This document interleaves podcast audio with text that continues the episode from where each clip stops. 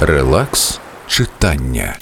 Я все ще не могла взяти до тями, як сталося так, що я оточила себе людьми байдужими і корисливими, і зрозуміла, що й сама, напевне, не без гріха. І тепер необхідно поставити питання руба, що я повинна змінити в собі, як навчитися бути справді щирою і мудрою. Дивовижно, але я вже перестала ображатися на людей, з якими спілкувалася досі. Зрозуміла, що людина має право жити так, як хоче, бути такою, як хоче вона, а не такою, щоб мені було комфортно спілкуватися з нею.